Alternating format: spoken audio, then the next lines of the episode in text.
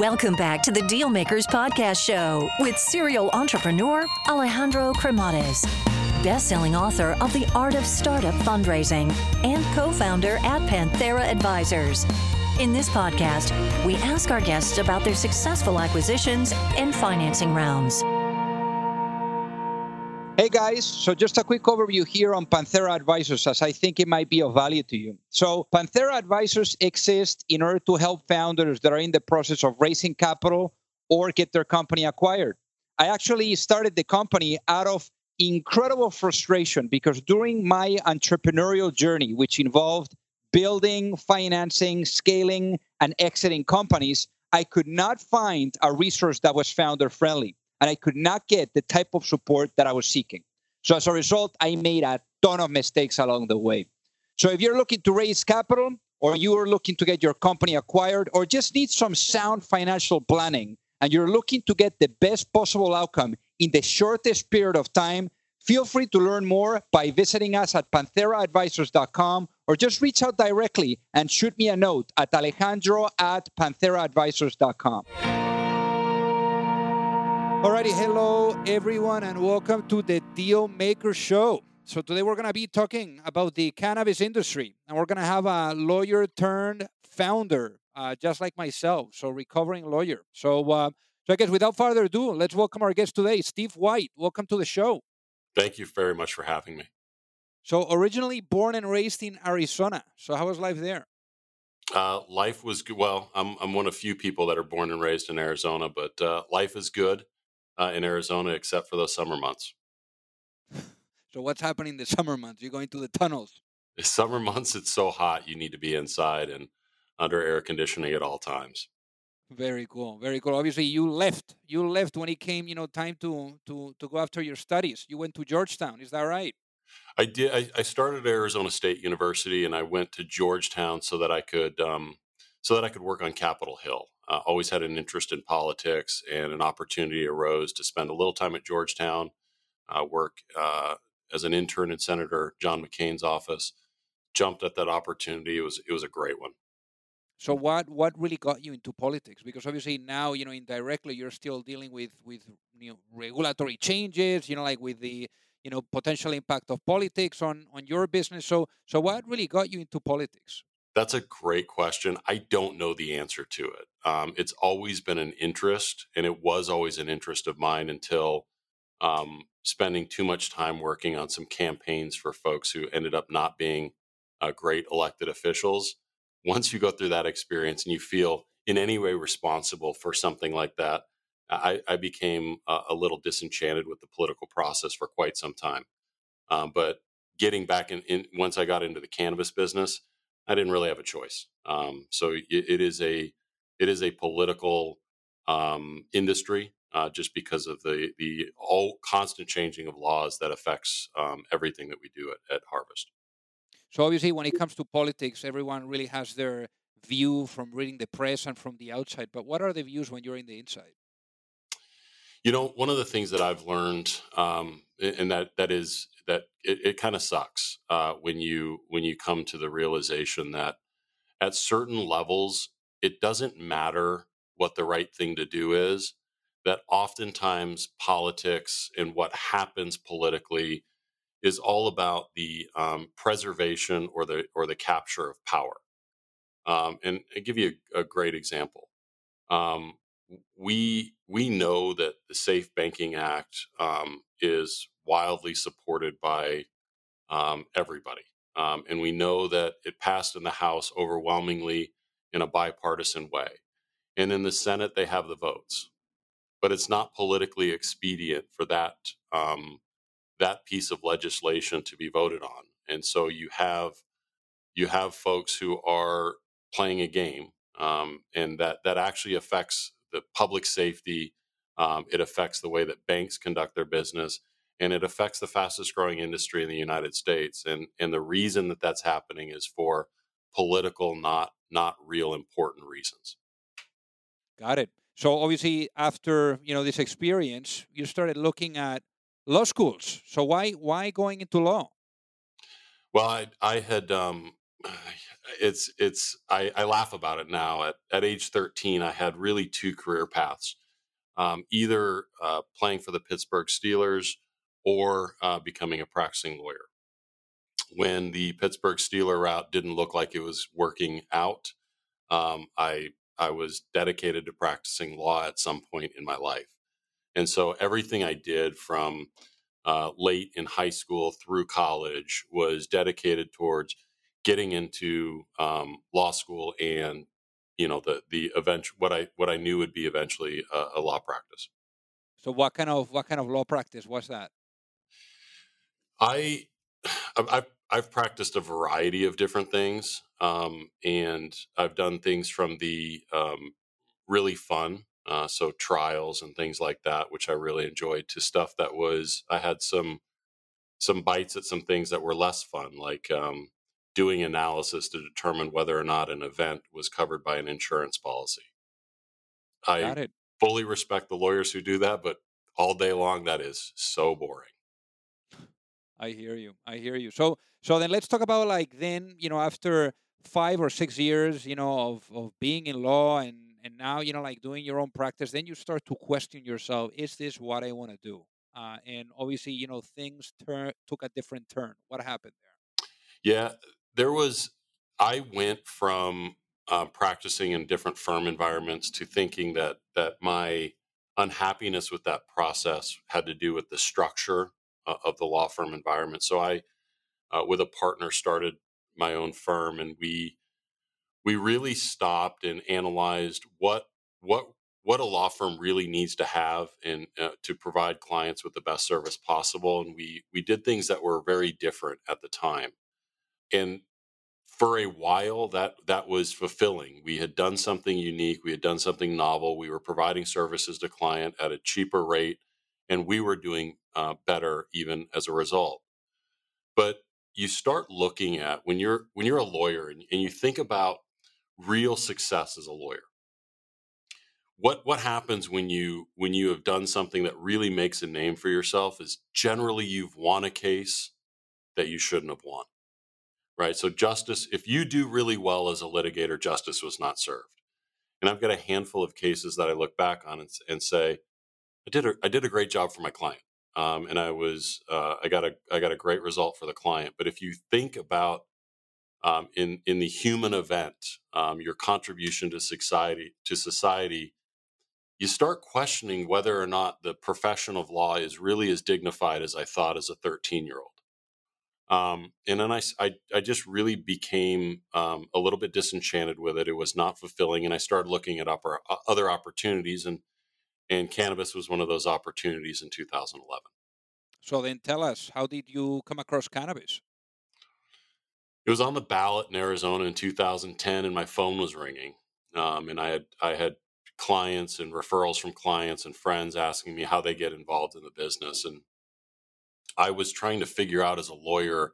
It was it was it was new and and it was exciting and and as a as somebody who'd been practicing law at that point for uh, then about you know 10 12 10 to 12 years it, your practice starts to get a little bit stale. So I, it was something that was interesting, something a new subject area. Um, but I ultimately determined that because of the way that they were allocating licenses, I could only effectively really represent one client. And so, of, of all the people that sought services from me, I had to choose one. Um, and I ended up choosing uh, a couple of friends who owned a design build construction company. Uh, and largely I did it because they were very successful in, in construction and they were really fun to work with. Knowing that starting a business is quite challenging, I thought that second element uh, of of they, them being people that I really liked was was critically important, and it turns out that that was true. So then, what happened next? Well, um, I chose them. We sat down, um, and and one of the guys asked me what I was going to charge. I said, "Well, this is my hourly rate and it depends on what you want me to do. And then he gave me a list um, about a mile long of things that that he wanted from me, and I said, uh, over the next two years, that's somewhere between a half a million and two million bucks. Probably, it's going to be a lot of work. And he looks at me and he says, "You want to be partners?" Um, and that was the that was for for me the moment the first time I really considered it. Um, but my answer was immediately yes. Um, but and and so then we ultimately went into business together, and, and that was how Harvest got started. And I know that at the beginning, you guys uh, took a, lo- a look at the potential returns, and and you had a, a preliminary judgment that you know it was uh, probably now looking back, probably you would have thought about it differently. Why why is that the case?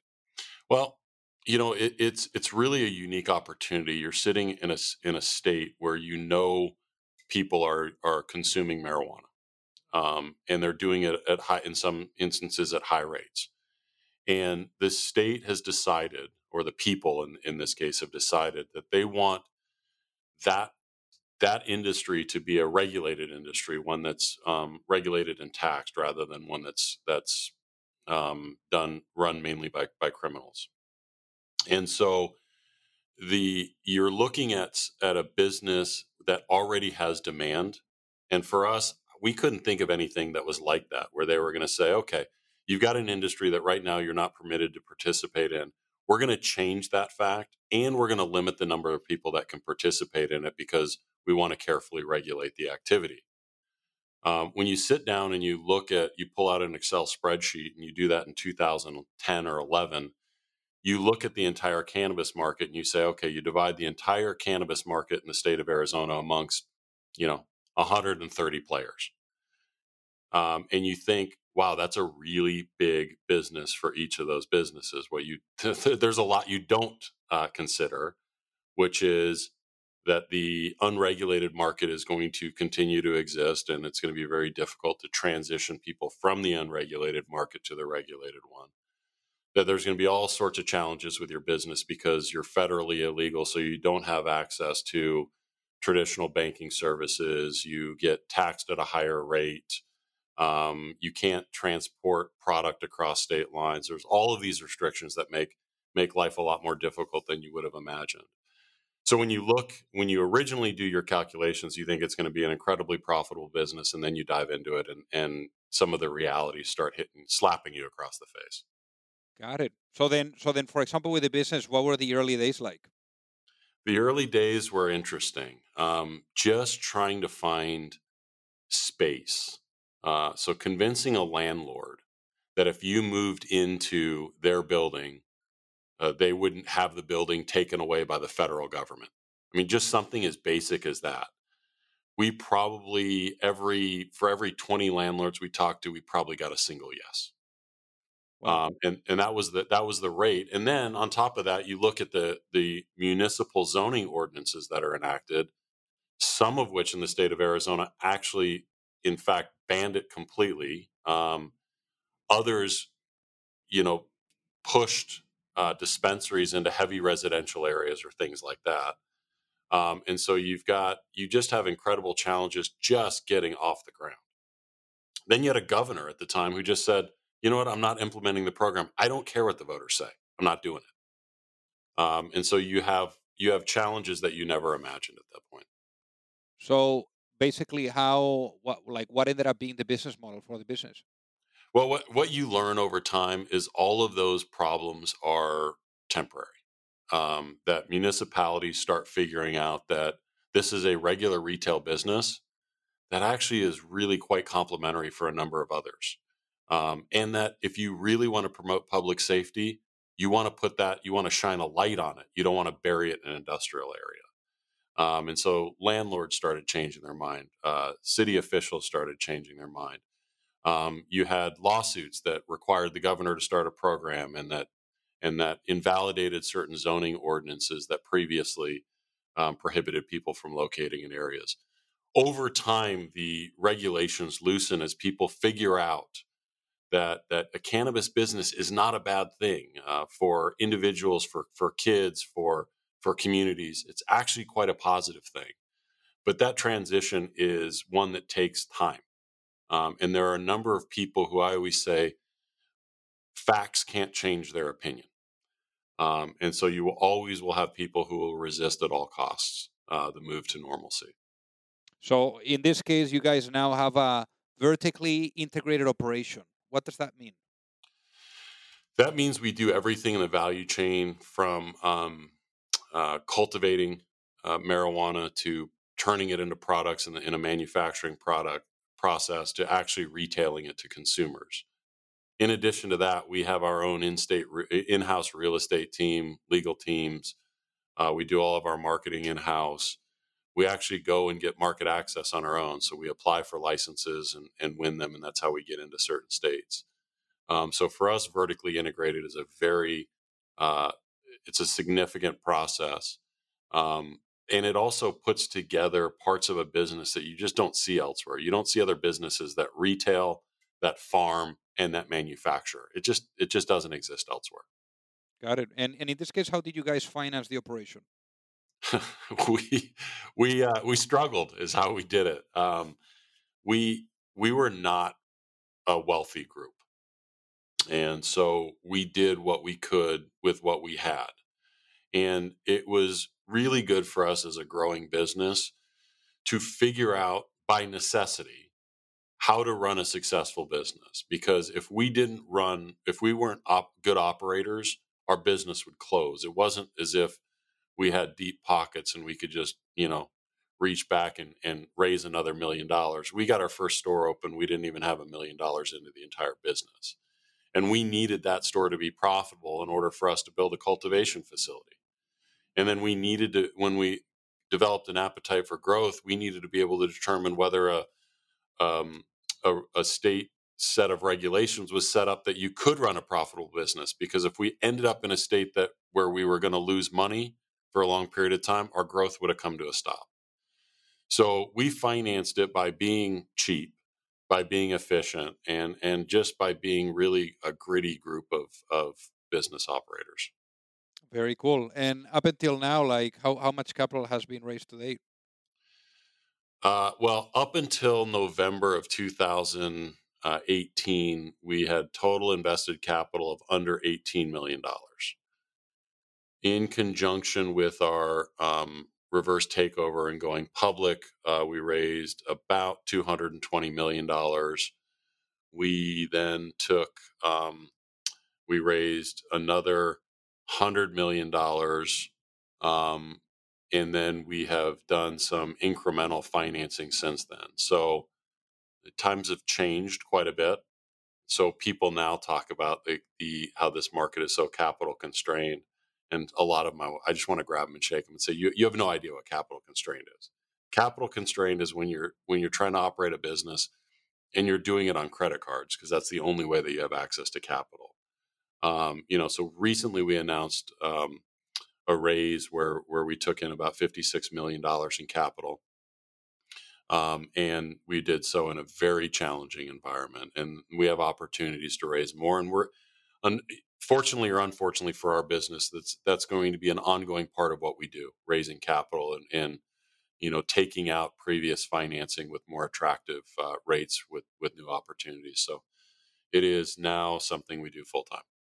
And you know, it's interesting, you know, like in terms of uh, of trends too, no, like where things were and and where things are now and where things are going. No, I mean, this used to be an industry where there was drug dealers, and now we're talking about like an industry where there is regulation, where there is publicly traded companies. I mean, what a what an incredible turnaround and change, no? It is. Um, it, so there's a uh, we we we were originally obviously we started this business it was a group of group of people who didn't have cannabis experience. And we were unique uh, to be to not be a group of people who are turning a, a marijuana hobby into a business um, that was the, the vast majority of people.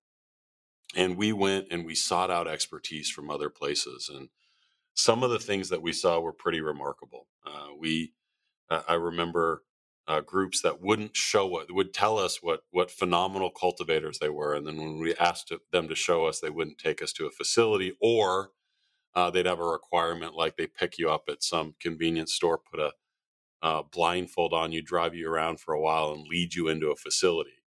Not surprisingly, some of those businesses um, uh, are not in existence anymore. Um, have been run into issues with law enforcement um, you know, we've made ourselves hires of people that we um, that that were transitioning from the unregulated market and and thought that this was going to be the same thing. We we had I'll never forget the uh, an, a dispute we had with somebody that we wanted to hire who was shocked that we were going to report his income to the IRS. And he was explaining to us that he doesn't pay taxes. That's not how this works.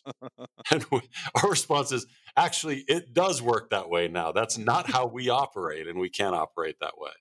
Right. Um, we ultimately cut ties with that individual for that. And, uh, and then ultimately, we did find out that he was um, cannabis was not the uh, only uh, drug that he was cultivating or manufacturing, uh, and that he was trying to develop infrastructure to continue to do that around our facility. So we immediately cut ties with that individual. But but the types of folks that we run into today are so different, right? We are now working with uh, universities who are producing students with certifications in in specialties that that directly uh, relate to what we do as a business, not people who uh, were successful underground operators. And why do you think? Uh, you know, one of the things that that it's really occurring to me is I've had the the opportunity to speak with with you know and do interviews with with some of the top guys you know in in the space you know including yourself. And and one thing that it's really coming across to me is that most of you guys are are are trained lawyers. So so why is that the case? That's probably bodes very poorly for the industry um, there's there's two types of people that i've seen that lead organizations successfully. One is somebody with a legal background. The reason that's true is because so much of your business and how you set up your business is directly related to the regulations under which you you operate that business. And then if you're looking to expand your business into other places, the the rules and regulations and laws in that other place are going to be completely different than the one you just came from. So the lawyer's skill uh, of being able to understand what is permitted in an, in a certain environment um, is a really critical one to navigate uh, through what are otherwise very difficult, some instances very difficult setups. The other group that I've seen do particularly well are folks who come from private equity backgrounds.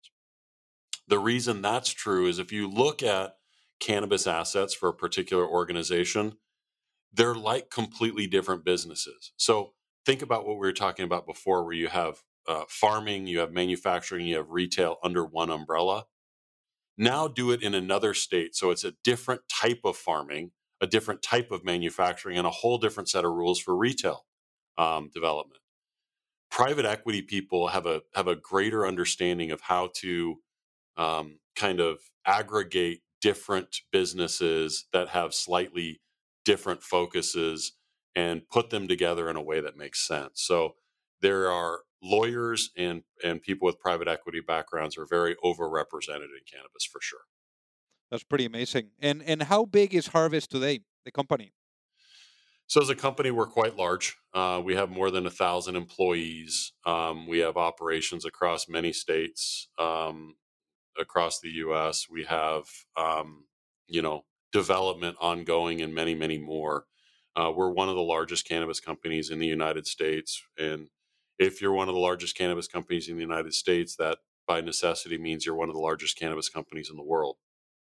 Um, and so there are a handful of really well operated cannabis companies in the United States poised uh, to do great things, and, and Harvest is one of those. Very cool. And why would you say that you're more more bullish than ever on the cannabis space?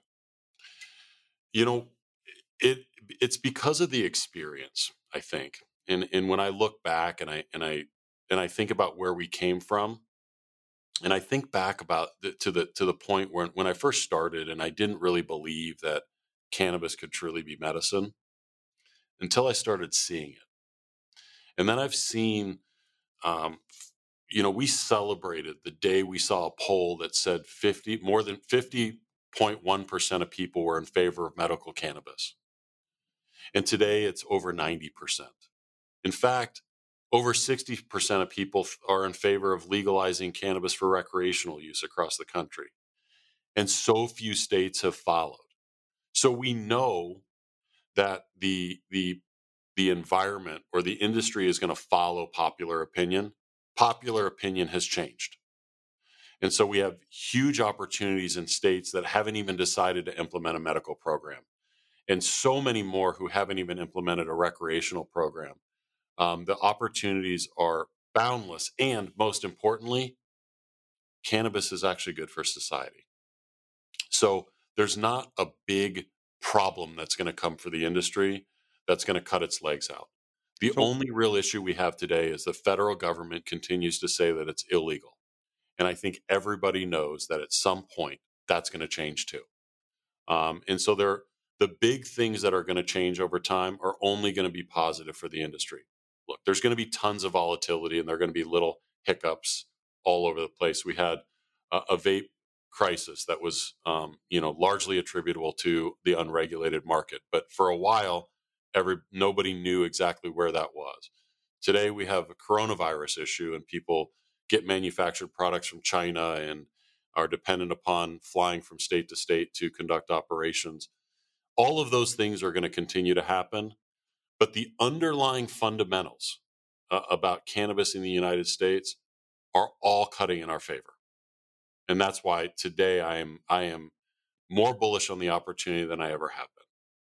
And you were talking about popular opinion and obviously, you know, like the way that people have perceived cannabis, right? I mean, it, has been changing, and, and people see some of the uh, you know the, the, the positives, you know, like in in this segment. But you know, I'm sure that there is certain triggers that have that have helped on that transitioning from from really you know perceiving you know the industry from something bad to something that you know could be good. So, what do you think are those main triggers? So the main triggers you see that there, there's stuff that that even people with um, you know that, that they have to be heartless to ignore um, so many times where you see uh, somebody like a like a child who has um, epilepsy that can't be treated with traditional medication get on some some combination of, of CBD and THC and either reduce the number of seizures and their severity or eliminate them altogether when you see things like that, whether you're a lawmaker and it doesn't matter what Nancy Reagan said in the 80s, you know in in in, in your brain uh, and in your heart that you you have to permit access to those individuals. When large medical organizations come out and say, "Yeah, the facts actually do support that that cannabis can be a, a, an effective treatment for chronic pain," you have to change your mind. And while doctors are classically trained doctors don't get the background on on marijuana that they do on opiates, they are starting to change their opinion about what is effective. Uh, you're seeing people use it for for pets um, that have issues that end up living uh, longer and healthier lives than they would have without it. Those are the kinds of things that when you actually that's the fundamental piece about cannabis that that that makes it so that you you cannot argue with the with the idea that it is going that change is going to be positive over time fundamentally true that it works and if it works um, you cannot put the genie back in the bottle got it and obviously as um as an entrepreneur here steve you know like the um you're always dealing with uncertainty especially when when you're building and scaling a business. But I think that here you have the the added challenge that you also have the uncertainty from the regulatory perspective. So how do you go about tackling both as an entrepreneur? Well, you you you do it knowing um, that things are going to be a little bit harder. They're going to take a little bit longer, and they're going to be a little bit more expensive than you anticipate they would in a in a different environment. Um, you're going to have struggles with uh, regulators. That's just going to be a part of what happens. Um, but over time, um, regulators are going to understand that their job is to not catch bad guys, but their job is to run a good program that serves the people that it's intended to serve. And over time, when people start to realize that that is their function, uh, they're going to get it right. And so there's a there's a high degree of patience required uh, in some instances. But over time, everybody is going to get this correct. It's just for some going to take longer than others. Very cool. So one of the questions, Steve, that I typically ask the guests that come on the show is, uh, knowing what you know now. I mean, obviously, obviously you've been at it for for a while here. Uh, you know, obviously with the ups, the downs, the good, the bad, the ugly. I mean, everything in between. Uh, if you had that opportunity to go back in time and have a chat with that younger Steve, perhaps that younger Steve that was starting to question, you know, like what what's what's in it, what's next for me, like uh, this law, or shall I just go into business? And and maybe at that point where you said maybe I go into business, if you had that chance to tell yourself one piece of business advice, knowing what you know now, what would you tell your younger self and why? That's a good question. Um, we as an industry, um, when we a lot of companies went public around the same time, and I had never been the CEO of a publicly traded company. And so when you go out and you're meeting very sophisticated investors and they are telling you things that you in your mind don't think apply to your business. But that but so many of them keep saying it right? You need to hire people who are professional um, corporate managers. Um, you need to really spend a lot of time and money developing brands. Um, you need to do all of these things that that may be uh, important long term for a company's health but you know like your opportunity in illinois for example if you cultivate cannabis you're going to sell it. You're going to sell every ounce that you cultivate. So if you have one person in your marketing department or you have a hundred in your marketing department you're selling every ounce of cannabis for the same damn price. To me the lesson that i've learned over time is sometimes you actually are you know more about your subject area than people that you think are smarter than you are and have more experience um, it's true that at some point these companies will, will you will need to have people that are experienced corporate managers operating and running them. But today, what you need is people that are going to roll up their sleeves and, and get dirt under under their fingernails, and who are going to dive into problems and not sit behind a desk and and develop committees and hire other people to do things. You need people who are actually ready to operate the business. We, as an organization, we we took a turn in 2019 towards growth because people told us they were going to reward growth and we went away from some of the fundamentals of who we are. One of the things that made us really popular when we went public is that fact that i gave you before that we had spent under $18 million to develop one of the largest footprints in us cannabis and now all of a sudden in our minds and, and everybody else's, it was grow at all cost. And the answer is, you know what? That's not who you are. Um, as, as, an organization and as individuals, we do certain things really well. And for us, it was operate profitable businesses. And we stopped doing it for an entire year. That's put us back. I, I think, you know, that, that's been a bit of a setback for us as an organization. It's certainly one that we're going to recover from because we made – investments that are going to reap benefits long term. But if I had to get in my time machine and talk to Steve, I would I wouldn't go back that far because early on we made a lot of really good decisions. I would only go far enough back to when we went public, and I would say, "Do what you do well. Got it. Ignore the noise, um, and just run a profitable business, and the rest will take care of itself." So Very, land grab and all that other stuff that people talking about, forget it. Do what you do well. That's very profound, Steve. So for the for the folks that are listening, what is the best way for them to reach out and say hi? Um, well, we have all sorts of um, social media platforms. You know, Twitter, Instagram, Facebook. Um, you usually can find us under Harvest House of Cannabis moniker. Um, but uh, there, you know, and we are attending all sorts of conferences all across the country all the time. So uh, we're out there and we're not that hard to find. Amazing. Well, Steve, thank you so much for being on the Deal Maker Show today. It was a pleasure talking to you. Thank you. If you like the show, make sure that you hit that subscribe button. If you could leave a review as well, that would be fantastic. And if you got any value, either from this episode or from the show itself, share it with a friend. Perhaps they also appreciate it. So also remember that if you need any help whether it is with your fundraising efforts or with selling your business, you can reach me at alejandro at pantheraadvisors.com. You've reached the end of another episode of the Dealmakers Podcast. For free resources and materials, head over to alejandrocremades.com. Thank you for listening and see you at the next episode.